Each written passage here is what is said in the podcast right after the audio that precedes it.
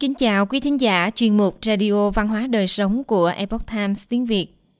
Hôm nay, chúng tôi hân hạnh gửi đến quý vị bài viết của tác giả John Rampton có nhan đề Chuẩn bị cho hưu trí, bảy sai lầm thường gặp.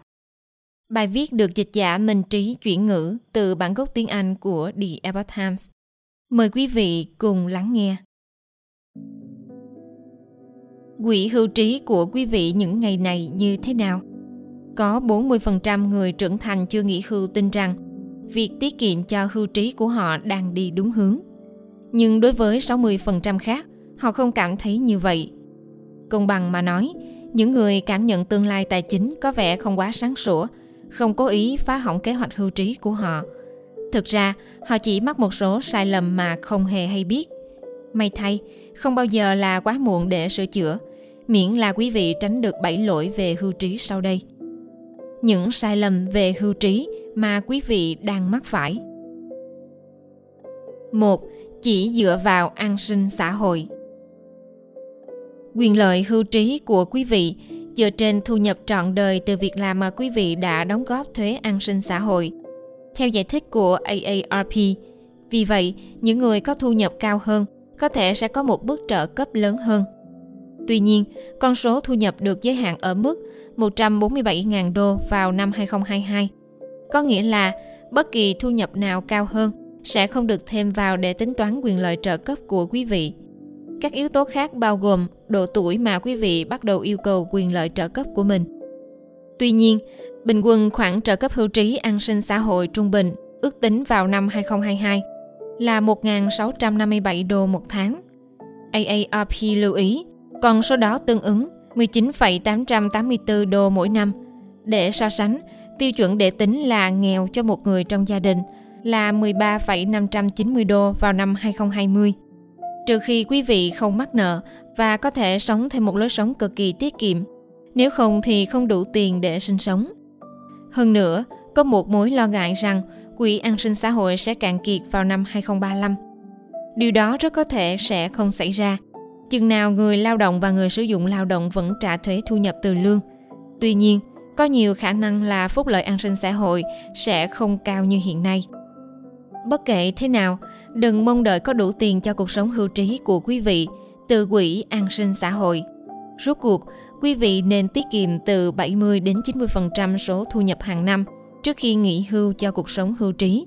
Như vậy, quý vị kiếm được 75 đô một năm trước khi nghỉ, quý vị cần từ 52,5 đô đến 67,5 đô khi nghỉ hưu.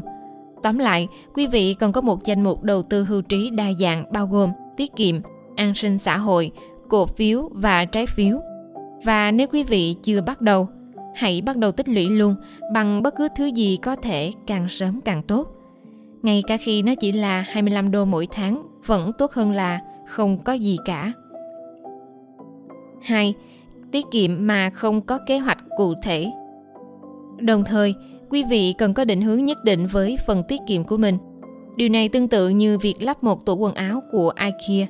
Nếu không có hướng dẫn, việc lắp ráp không thể diễn ra nhanh chóng và dễ dàng, ngay cả với nhiều may mắn. Điều này cũng đúng khi quý vị lên kế hoạch nghỉ hưu.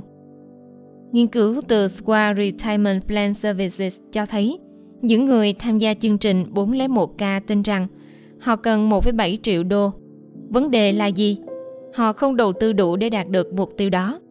Những người chúng tôi khảo sát có mục tiêu thực tế cho việc nghỉ hưu, nhưng nhiều người có lẽ không đi đúng hướng để đạt được điều mà họ muốn. Điều quan trọng đối với bất kỳ ai có tài khoản 401k là phải hiểu rằng họ đã là một nhà đầu tư, cho dù họ có nhận ra điều đó hay không. Ông Steve Anderson, chủ tịch của Square Retirement Plan Services cho biết, chuyển tư duy từ tiết kiệm cho hưu trí sang đầu tư cho hưu trí có thể giúp quý vị hiểu rõ hơn rằng quý vị đang tham gia vào thị trường khi quý vị đóng góp cho tài khoản 401k và cuối cùng nó sẽ giúp quý vị đạt được mục tiêu của mình tốt hơn. Bất kỳ nỗ lực nào để dành tiền cho tương lai đều đáng giá. Bà Kathleen Golladay, giám đốc điều hành của Square Retirement Plan Services nói, điều đó nói lên rằng tiền dành cho hưu trí có tiềm năng tăng trưởng hơn nhiều nếu nó được đầu tư thông qua IRA hoặc tài khoản tiết kiệm y tế, ví dụ như so với tài khoản tiết kiệm thông thường. Bà nói, được tiếp cận nhiều kiến thức về đầu tư có thể giúp người tham gia nhận được nhiều hơn từ khoản đầu tư của họ, gồm cả tài khoản 401k hay các tài khoản khác. Quý vị muốn cuộc sống hưu trí của mình sẽ như thế nào? Bản tính hưu trí có thể giúp quý vị đưa ra con số ước tính. Tuy nhiên, quý vị cũng cần lưu ý những điều sau. Tuổi thọ trung bình của các thành viên trong gia đình như bố mẹ, ông bà của quý vị, tuổi nghỉ hưu mục tiêu của quý vị, nhà ở, tiện ích và thuế. Quý vị sẽ có bao nhiêu nợ, chẳng hạn như khoản vay mua nhà, chăm sóc y tế và chăm sóc dài hạn, bảo hiểm và bảo hiểm y tế, sở thích và lối sống. Tóm lại, hãy hình dung quý vị muốn cuộc sống hưu trí của mình như thế nào và từ đó xây dựng một kế hoạch thực tế để biến điều đó thành hiện thực. 3. Đầu tư vào trái phiếu đồng niên thả nổi. Trái phiếu đồng niên thả nổi được thiết lập để đem lại dòng tiền mặt khi nghỉ hưu. Ông Richard Hart, một nhà hoạch định tài chính tại Pinot Financial cho biết, nếu quý vị không cảm thấy quen thuộc với các loại trái phiếu đồng niên, thì quý vị nên thực hiện giao dịch với một công ty bảo hiểm. Họ sẽ đầu tư số tiền đó và chi trả lại cho quý vị hàng tháng. Đây được xem là một nguồn thu nhập khi nghỉ hưu. Đối với trái phiếu đồng niên thả nổi, nên lưu ý rằng thu nhập này sẽ dao động tùy thuộc vào thị trường và có thể đi kèm với các khoản phí đắt đỏ, đôi khi lên tới 3%. Gần như quý vị đang mất đi 3% mỗi năm. Ông Ho nói, khi quý vị bắt đầu tính gộp các khoản phí này lại thì sẽ là một điểm khác biệt khá lớn. Thay vào đó, hãy đầu tư vào trái phiếu đồng niên cố định. Chúng ổn định hơn vì sẽ không rớt xuống dưới mức lãi suất tối thiểu. 4. Chọn chiến lược thuế sai Xin lỗi là người đem tin xấu, quý vị vẫn sẽ phải xử trí với thuế khi nghỉ hưu. Tin tốt là gì? Quý vị có thể nộp thuế ngày hôm nay thay vì ngày mai. Với chương trình RO 401k hoặc RO IRA, quý vị được phép trả trước thuế của mình. Có tốt hơn không? Khi đến lúc thực hiện rút tiền, nó sẽ được miễn thuế. Đầu tư vào các loại tài khoản này cũng có thể hữu ích khi quý vị tin rằng mình sẽ ở trong khung thuế cao hơn khi nghỉ hưu. Nếu không, hãy sử dụng IRA truyền thống hoặc 401k. Các kế hoạch hoãn thuế này cho phép quý vị thanh toán thuế khi thực hiện rút tiền về sau. Tốt nhất, quý vị có cả tài khoản chịu thuế và miễn thuế khi nghỉ hưu. 5. Bỏ việc Quý vị có phải là một người hay nhảy việc? Nếu vậy, hãy bảo đảm rằng quý vị không để lại tiền ở công ty cũ trước khi nghỉ việc. Thông thường, điều này có nghĩa là phải khớp được phần đóng góp của người sử dụng lao động vào kế hoạch 401k, phương án chia sẻ lợi nhuận hoặc quyền chọn cổ phiếu. Sau khi quý vị đã ở công ty đó trong một khoảng thời gian nhất định, thường là 5 năm, vì mọi người trung bình thay đổi công việc sau 4,2 năm. Nên tốt nhất là quý vị làm ở đó lâu hơn một chút để đạt các yêu cầu về thời gian làm việc để nhận được các quyền lợi đó. 6. Vay từ quỹ hưu trí của quý vị Giữa đại dịch, cứ 10 người Mỹ thì có 6 người rút hoặc vay tiền từ tài khoản hưu trí cá nhân hoặc tài khoản hưu trí 401k. Tôi hoàn toàn hiểu tình trạng bắt đắc dĩ này, nhưng điều này có thể quay trở thành cơn ác mộng với quý vị. Nếu quý vị rút tiền tiết kiệm trước tuổi 59, quý vị sẽ bị phạt 10% khi rút tiền sớm. Tuy nhiên, đạo luật viện trợ, cứu trợ và an ninh kinh tế do đại dịch coronavirus cũng đã miễn các khoản phí này từ một số tài khoản hưu trí nhất định – cho đến ngày 31 tháng 12, 2021. Dù gì đi nữa, đại dịch bất ngờ này nhắc tất cả chúng ta về tầm quan trọng của quỹ khẩn cấp. Mọi người được khuyên rằng khoản này cần đủ để trang trải ít nhất 3 tháng chi phí để quý vị không phải vay từ quỹ hưu trí của mình.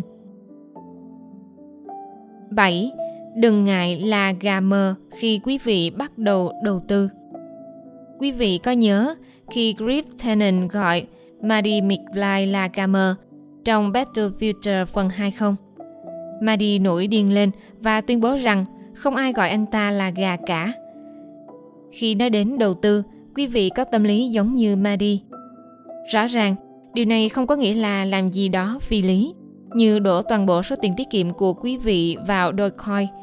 Thay vào đó, nó có nghĩa là quý vị cần nâng cao kiến thức tài chính để cảm thấy thoải mái hơn với các khái niệm như đa dạng hóa và phân định tài sản.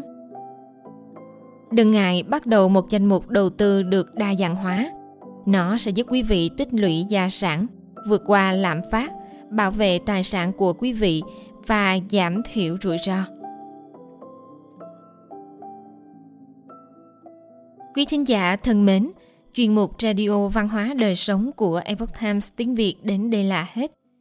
Để đọc các bài viết khác của chúng tôi, quý vị có thể truy cập vào trang web epochtimesviet.com. Cảm ơn quý vị đã lắng nghe, quan tâm và đăng ký kênh. Xin chào tạm biệt và hẹn gặp lại quý vị trong chương trình lần sau. Kính chúc mọi điều bình an và tốt lành đến quý vị cùng người thân.